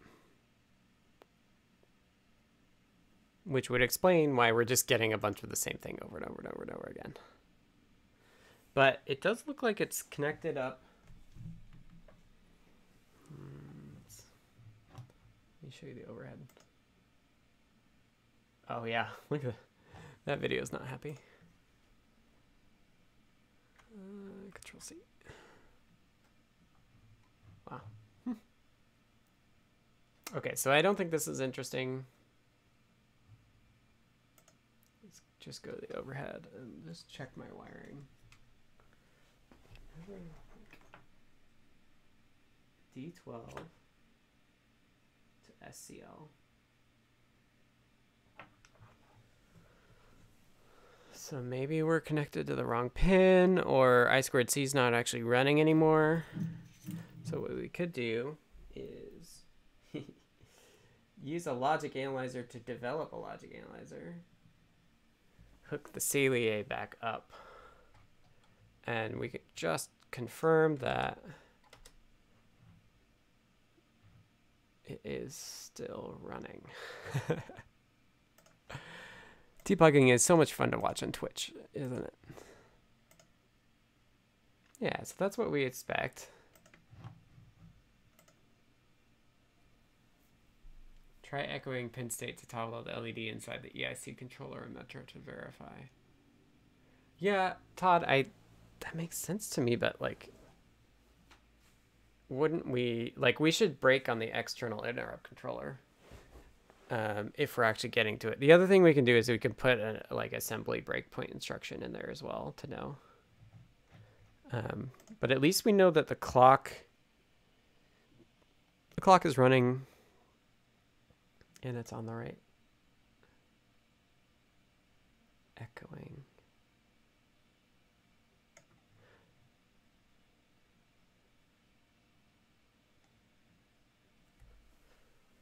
Yeah, I mean, I guess I could do the. Yeah. Let me try the breakpoint thing.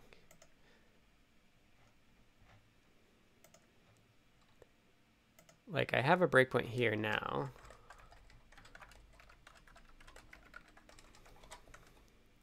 The other thing I can do is uh, in main where I'm waiting to run, like I'm waiting to get a command to run. I can do this and just run it always. So we don't have to like click and unclick the USB all the time. We can just make sure that, oh, sorry. Here's my screen again. So I've added logic capture start, meaning that like we're just going to go straight into it even if the USB is not there, which would explain why we would hit the other the breakpoint. Let's USB's unclicked. Could be like I'm loading CircuitPython on it or something. I don't think that's it, but did I forget to run load? That could be it too.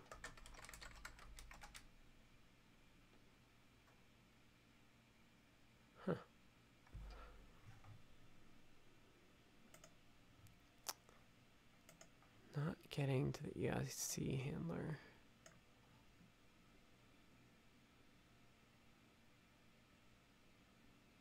Oh yeah. Todd Todd says, uh, better hurry, Scott. Looks like it Lady Ada is gonna have the board done and shipped in a few hours, and I like that's my life is keeping up with Lady Ada making new hardware. It's not surprising to me at all. it's a good place to be. Yes, we are a team. I mean, that's the so the pitch with Tiny Logic Friend, right, is like she pays me to make software that works across all of Adafruit's hardware, and people should buy Adafruit hardware. Sounds like a good deal to me. I'm I'm I'm okay with that.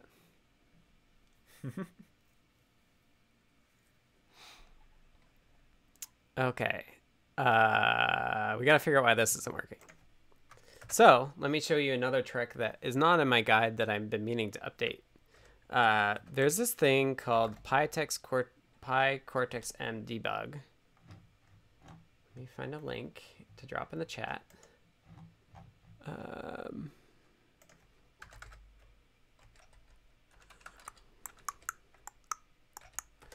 and GDB actually runs Python inside of it, which is cool.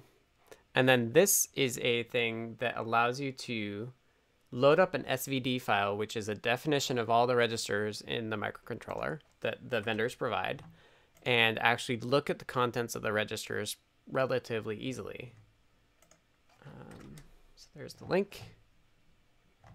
And so what I just did is I, I have um, in my GDB init stuff, I have like shortcuts to load particular files. Um, like this is just happens to be where I put this SVD file. Uh, but now that it's loaded, I can do something like svd eic, and now I can look at all the registers and their values. I can look at control A and see that it's enabled, which is good. I can see that um, there is an external interrupt active. Where are we? So, and int and set. Ah, I think this is our problem. Mr. Certainly says, I'm really enjoying this sort of deep dive. It's absolutely out of my depth, but being a fly on the wall and picking up little things that will benefit me later. Yeah, kind of that's the hope is that uh, it's kind of like the way I stream is like, welcome to my world. This is the, the weeds in the deep end. Um, but it's recorded. You can go back and watch it again. I mean, it's two hours of detailed stuff, but it's like stuff that's not well documented. And I'm not a great writer, so this is a one way I can just uh, document it is just like sit on my shoulder, be a fly on the wall, and see what it's doing. So, um, so I think this is the issue that we're seeing here. Yeah, and and Lady Ada says the best part of streaming is debugging. So, uh, welcome to my my workflow for debugging. This is the same workflow I would use if I were working on like SPI on CircuitPython. This is all the same, all the same idea. Like SVD is really useful for that too. Um, but the thing that jumps out at me is that um, when it comes to interrupts, int flag is the active interrupts, and then int set and clear define uh, what interrupts go to the CPU. Now these values are different. Not these two are one, but this is two. So I think what happens is when I shifted the pins from uh, like the zeroth one to the, to the one, the first one, the second one, I forgot to shift the interrupts that were active as well. So let's take a look at that. When we start, so here we have int flag. When you write to int flag, what you're doing is you're clearing the active interrupt. So that's why it's in the EIC handler. If we didn't do that, if we didn't clear it in the EIC handler, what would happen is we'd immediately call the EIC handler again. We don't want to do that. Um, if we scroll down, we can see here int n set is 1. But this is where we actually want it to be 2 because we switched the pins. So let's make again, and I'm just hitting up to get back to that. And we'll load, and we'll reset, and we'll continue, and now we hit the breakpoint on the EIC handler. Debugging. It's, it's coding. it really is coding. So let's delete two. Let's mon reset again because we got it working. It didn't look like that I had. Let me check what shows. Let me make sure you can see what I'm doing. Okay. Looks like you can. Um, this is what I was worried about. I leave these all over the place when I'm debugging. So uh, for those of you who don't know, that what this is saying is like this thing in the parentheses is assembly assembly is the API of the CPU itself. So um, it's a it's a text representation of instructions that are just particular numbers to the CPU itself. And when you compile a program down, it's sequences of those numbers to encode the instructions that the CPU should run. And the Cortex M4s, I don't think the M0s have it, but the M4s and the M7s have this uh, breakpoint instruction which if you're connected on a debugger, it will break for you in your debugger, which is great. Um, they tend to the other way breakpoints work is they tend to they you say hey when the instruction or when the the program counter is which is the like pointer as what next instruction you're doing traditional breakpoints are like if the program counter equals one of these four values or these n values and that's a fixed resource um, then break but if you have these assembly instructions that say breakpoint in your code itself. You can have as many of those as you want. And the other cool thing is you can actually put it in like an if statement. Say if this thing is is false or true or whatever you want to say, then break. It's really handy for saying like something's messing up this value. If this value is this, which is totally wrong, then break, and then we can try to figure out how we got there. So that's one of my my go-tos in terms of how to debug. So uh, let's delete that, save that, and we'll rebuild and reload. Um, because we'll just break there. it won't be in interesting at all. Uh, continue. Sig trap. See, that feels like it didn't actually reload correctly. So let's just, um, we could clean. Oh, did I forget to actually load?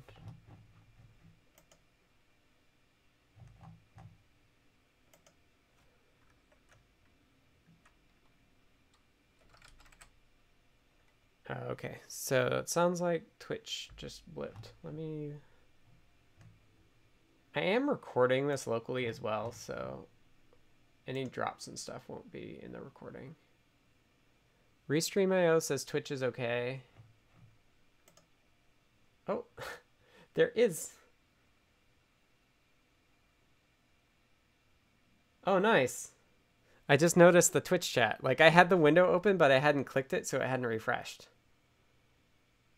Um, looks like Piper is there. Mister certainly had a link to the Discord. Paul's watching, or at least was like an hour and a half ago. So thanks, Paul. Um, Lady Ada's hacking on or making stuff at the same time. Awesome.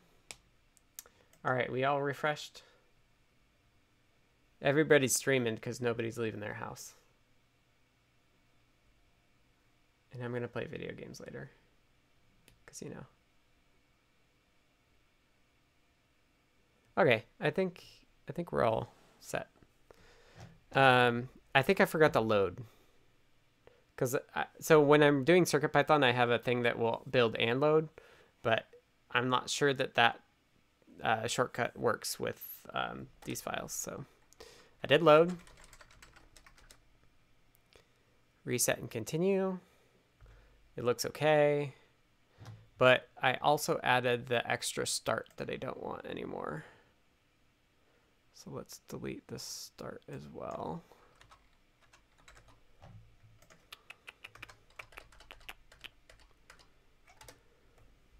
Make again, load again, reset again, continue. And now what we're going to do is we're going to click USB on and do the Sigrok CLI again. It makes the Sigrok stuff and then runs. But it doesn't look, it still looks like it's mostly just ones. But let's see. See if we can't spot something that's not. Because we still have like a tenth of a second where it's high.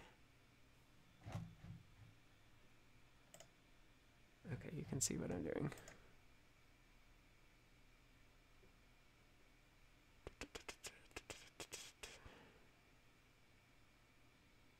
Oh, come on. Maybe... Maybe there's a way I can get it without this other output.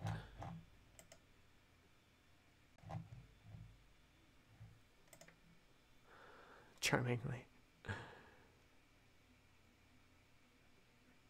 Come on, come on, come on, come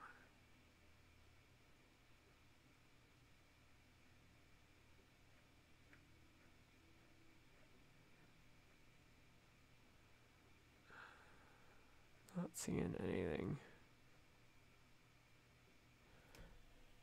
Well, this is boring. Let's see.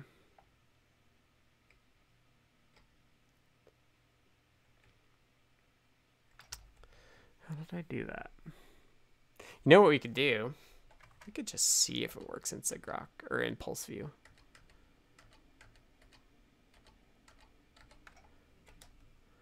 This may crash it, but let's try not restarting it before we try to connect to it. Yeah, I could just do a PWM.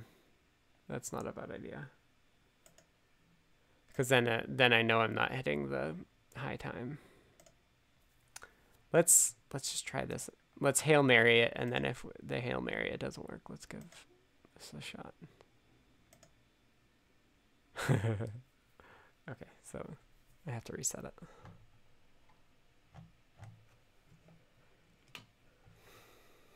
So if anybody wants to help with this, that would be awesome. I will push code. So before we before we end up end everything, remind me I'll push it all. So so that we can hack on it. Um, okay, I reset and I connect it again and I scan and it works and I hit OK and I run and I can't stop. So I unclick it And it crashes. ah, bummer.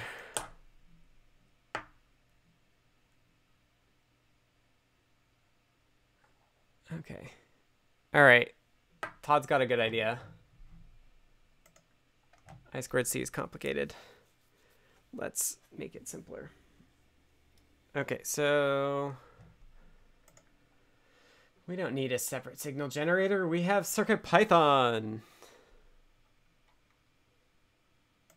Uh, okay, so on the overhead, what I'm going to do is I'm going to take this D12 line and I'm just going to stick it right on D5. No, no, I shouldn't do that. Let's do, okay, you can see what I'm doing. I'm going to move this over here because I want to be able to verify the PWM on the Saleae. So I'll just, oh, I browned it up. I moved my ground, which I actually do want still. But it's the longest wire. It's so easy to grab.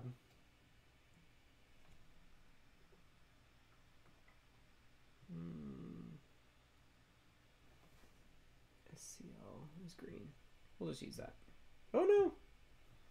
I pulled the plastic off it. I need those. I got those nice silicone ones. I just haven't grabbed them. I haven't used them yet. breadboard wires down. Should work. All right, CircuitPython time. This is why I have hard time with software sometimes. I do CircuitPython all week, and then I'm like right next to CircuitPython, and then I find a bug, and I'm like, I gotta do CircuitPython again. But that's okay. It's easy. Pulse IO. Mm, yeah. Do I need to save this? Let me rename. I'm in safe mode too. Because I blipped the power. So here's my files. Let's rename this to I2C. And then we can move that off. Save this as code.py. And then we have a new code.py. Since we're iterating, let's do screen to it. And it's telling me that I blipped the power, so I'm just gonna press reset. Oh, and you can't see my screen either. So, um, if you see, it's ramping, this color is actually yellow. It's kind of hard to see, but that means it's in safe mode. If we click it again, it'll reset now it's green. And it's telling me my code's wrong. So back here, we're going to do Todd's good idea of generating just a pulse, a PWM signal out so that we can try to see it on the sigrok CLI. So we're going to do uh, pulse IO equals pulseio dot pwm out board scl. And do I give it frequency here? I think I do.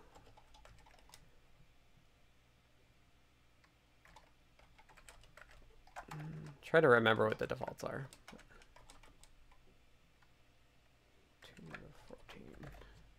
Something like that.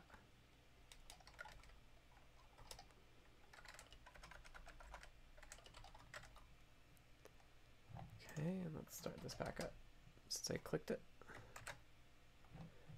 Extra positional arguments.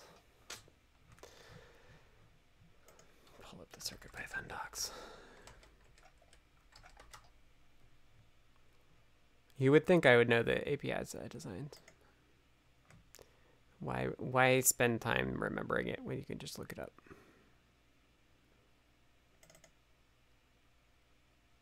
Oh, it is frequency.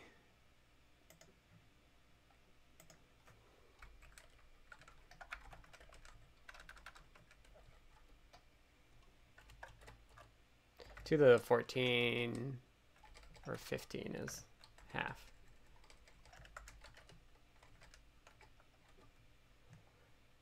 So this is a kilohertz. And it's running, and we still have logic open. So if we just hit start again, we can see that it's going. Thanks, Deshipu. Should have read my chat earlier. Deshipu says it's keyword or keyword only. Generally, if an, if the value of a parameter or a, uh, an argument is a number, I I'd like to have it keyword only because then it's labeled. Okay, so this has uh, one kilohertz sine wave. Let's just see what happens with that. So since our reset doesn't work, we're gonna reset here and run. And then we're going to skip PulseView and take a look at sigrok. Oh, and I gotta click my USB on.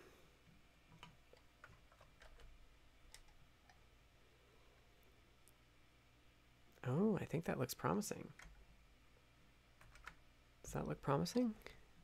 Or is it just my imagination?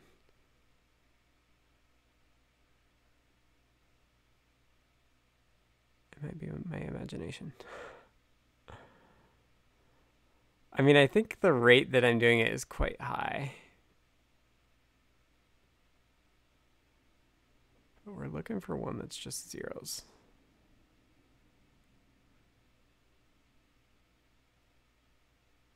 Ah, there we go. There's one that's just zeros.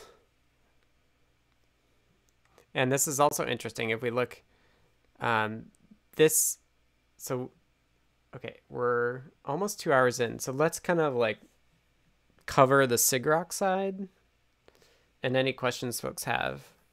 And then we can wrap up, I think. I'll do that. I got to commit stuff, but I can get a lot done. But now you know it all. Now you can help. Um, what we have here is we received a two byte sample and it actually only occurred for 24,000 times. 23,994. We can run this math actually because um, it's a 1 kilohertz signal with a 48 kilohertz clock. So I think that's about right because it should be 24,000. Does that sound right? 24,000 per um, half a millisecond clock. That sounds right to me. Let's look at it in PulseView. It might actually work. Okay, click USB off. On reset, continue, click USB on. PulseView.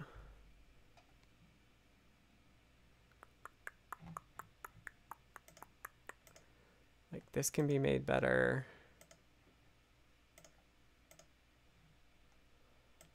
Later. Scan for device. That works.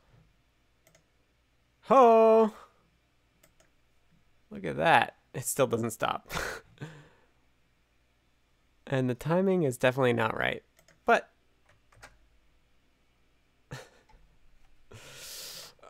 click the USB. Oh, and it didn't. Uh, no, it didn't crash. Look at that. We've got a signal that goes up and down. Thanks, Todd, for the great idea. That was, that was really good. So there is definitely, it's it's definitely not right. I don't know. Can we measure? Let's let's see how bad we are. how ro- how wrong our measurements are. So we're actually running at one kilohertz. But the way that we're talking to sigrok, we're telling it it's 4.1 hertz. so we're not correctly selling telling sigrok what our sample rate is, but that's okay. I know, yay data. I'm excited about that. I hope other people are excited about it.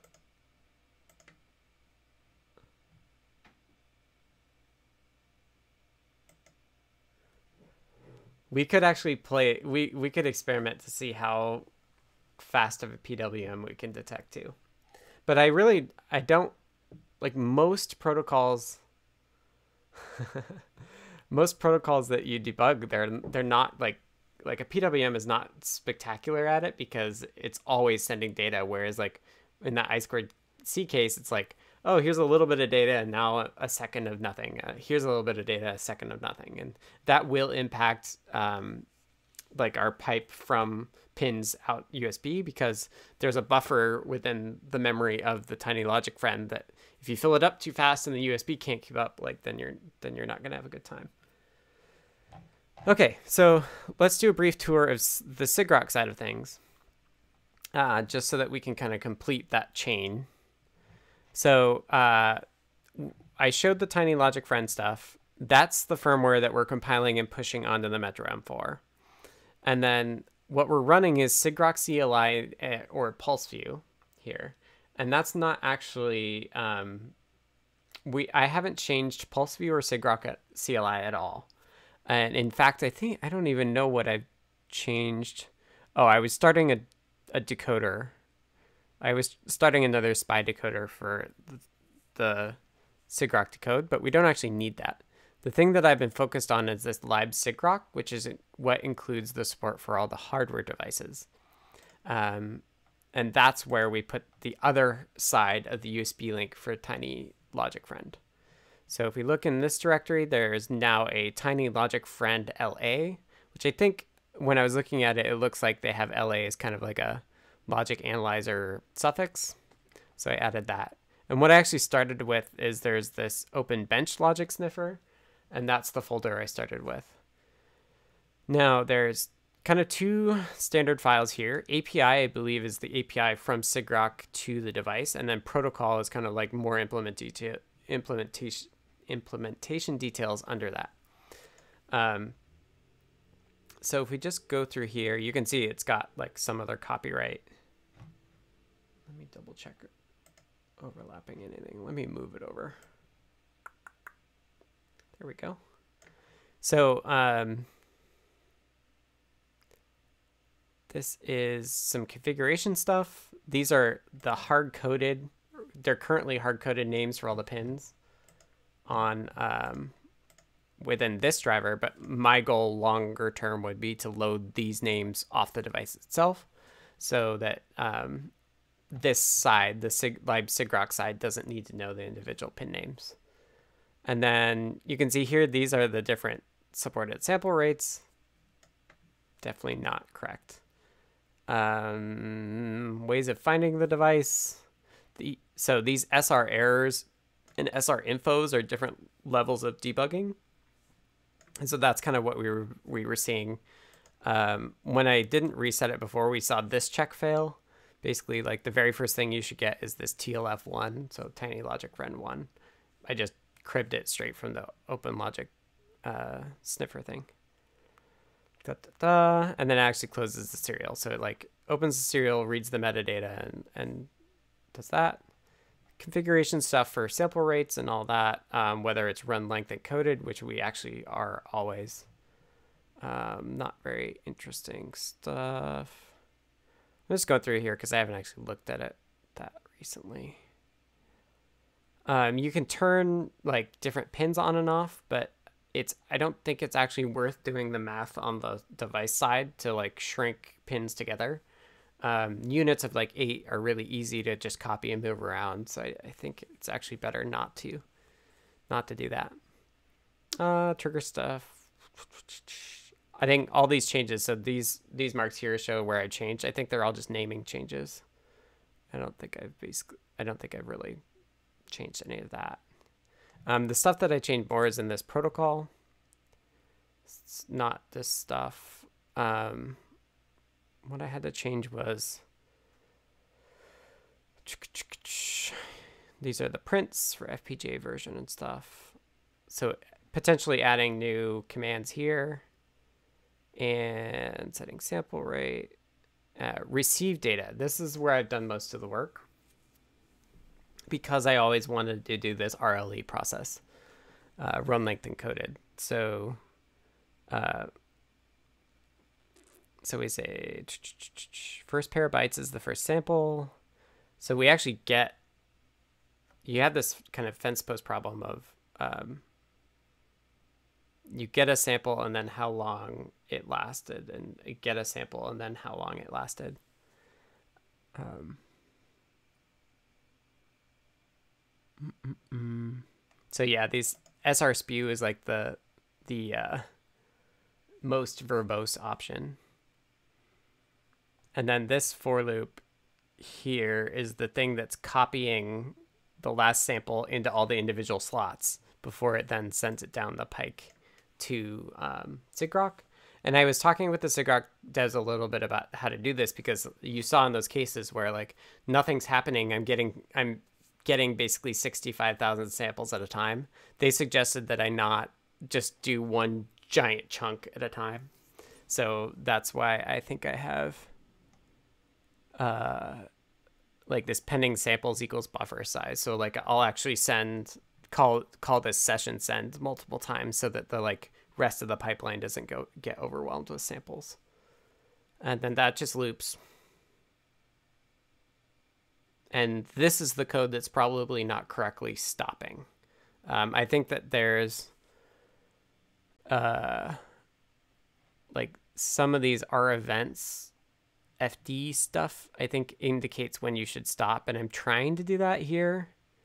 Um, trying to clean up nicely, but clearly, as we saw, I'm not not succeeding at that. Um, okay, so it's just after three, which means I've been going for just around two hours. Um, ask any questions you have. That's been kind of the top to level and the pitch for Tiny Logic Friend. Um, while folks think of things, maybe um, let's just uh, get it all committed and pushed. So if you want to see if you if you want to take a look at what I've been doing um, and have the latest, you can see that. So repos, tiny logic friend, just commit it. I'm not gonna have great commit messages. It's too early for good ones.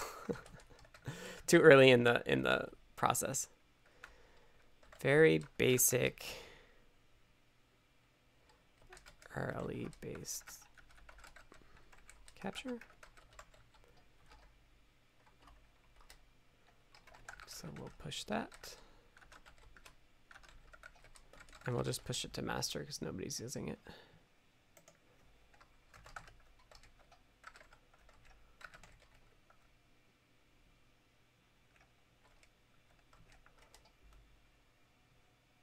Mm-hmm.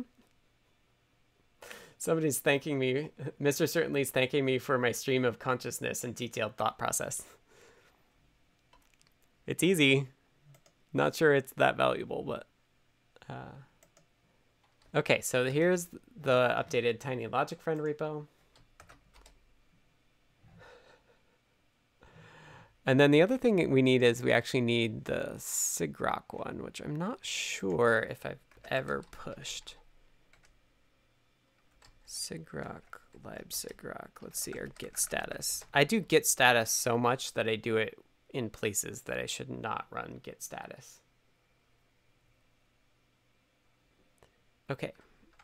Uh, Drew says, seeing somebody, seeing how someone else thinks about something is very educational. So I'm glad you're willing to put in the time because it's definitely not that uh, information dense, but.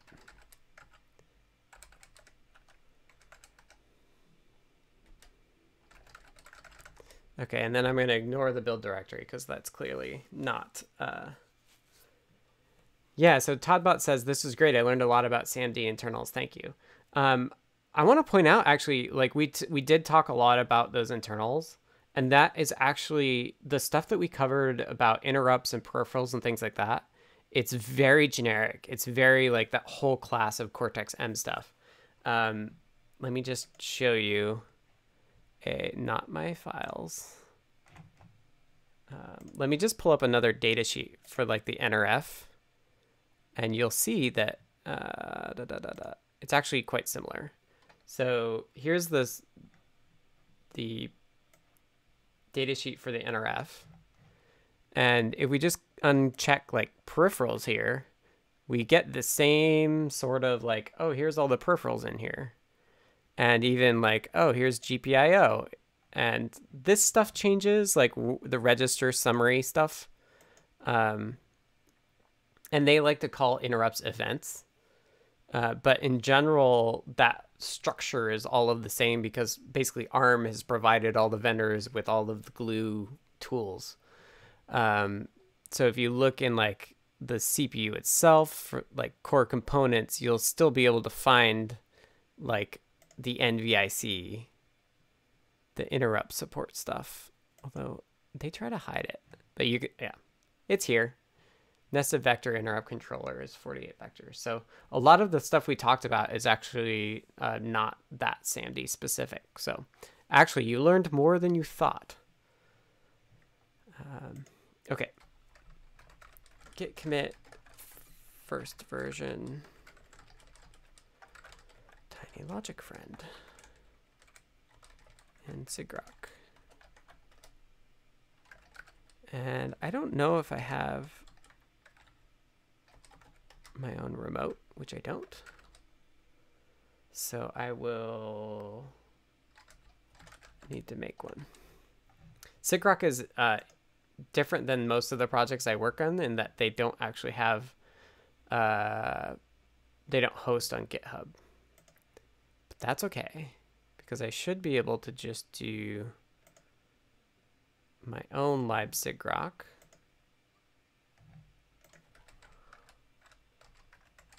Which is the same name. It might be bad and not put a description. Copy this. And now I can push tannewt master up to here. There we go. And now we can look in source and hardware and tiny logic friend is in there. I'll drop that in the chat. And I'll wrap up. So thank you everybody for watching. Uh, I hope you enjoyed this last two hours of me rambling about all the stuff and seeing how I debug microcontrollers and SVD files and GDB, all of the three letter acronyms. Uh, if you want to know more about this, uh, you can always find me on the Adafruit Discord server, Adafru, Adafru, A-D-A-F-R-U dot I-T slash Discord. Uh, that will jump you into the server. I'm known as tannewt on it. You'll see me in the top right as an admin. Uh, Lady Ada just uh, let me let me show this off. Uh, don't say anything mean. Uh, Lady Ada just finished routing a version of the M4 based uh, logic analyzer that, if this ever works, we'll be able to sell as hardware. Um, so yeah, ping me on Discord if you want to know more at TanNewt. I showed the links to uh, the repositories. You can find them on my GitHub uh, github.com slash tannewt. And uh, if you uh, want to support this effort and see Tiny Logic Friend get uh, more of my time, uh, buy Adafruit hardware and let us know that you uh, that you want to see it and you you think it's a great idea. Uh, also contribute. We'd love love it if other people helped as well. Uh, I my day job is working on CircuitPython, whose goal is that is to make programming microcontrollers much easier than all of the stuff I was doing today. I think we succeeded in that, and that there's a whole lot more work to do there as well. So, um, contributors are more than welcome on either of these projects, CircuitPython or Tiny Logic Friend. Uh, that would definitely make us uh, get the furthest. Um, also, Sigrok is awesome if you want to contribute to them and add more protocol decoders. That is something I'd love to do in the future when I actually can get data easily into it. Um, so any help there is really welcome as well.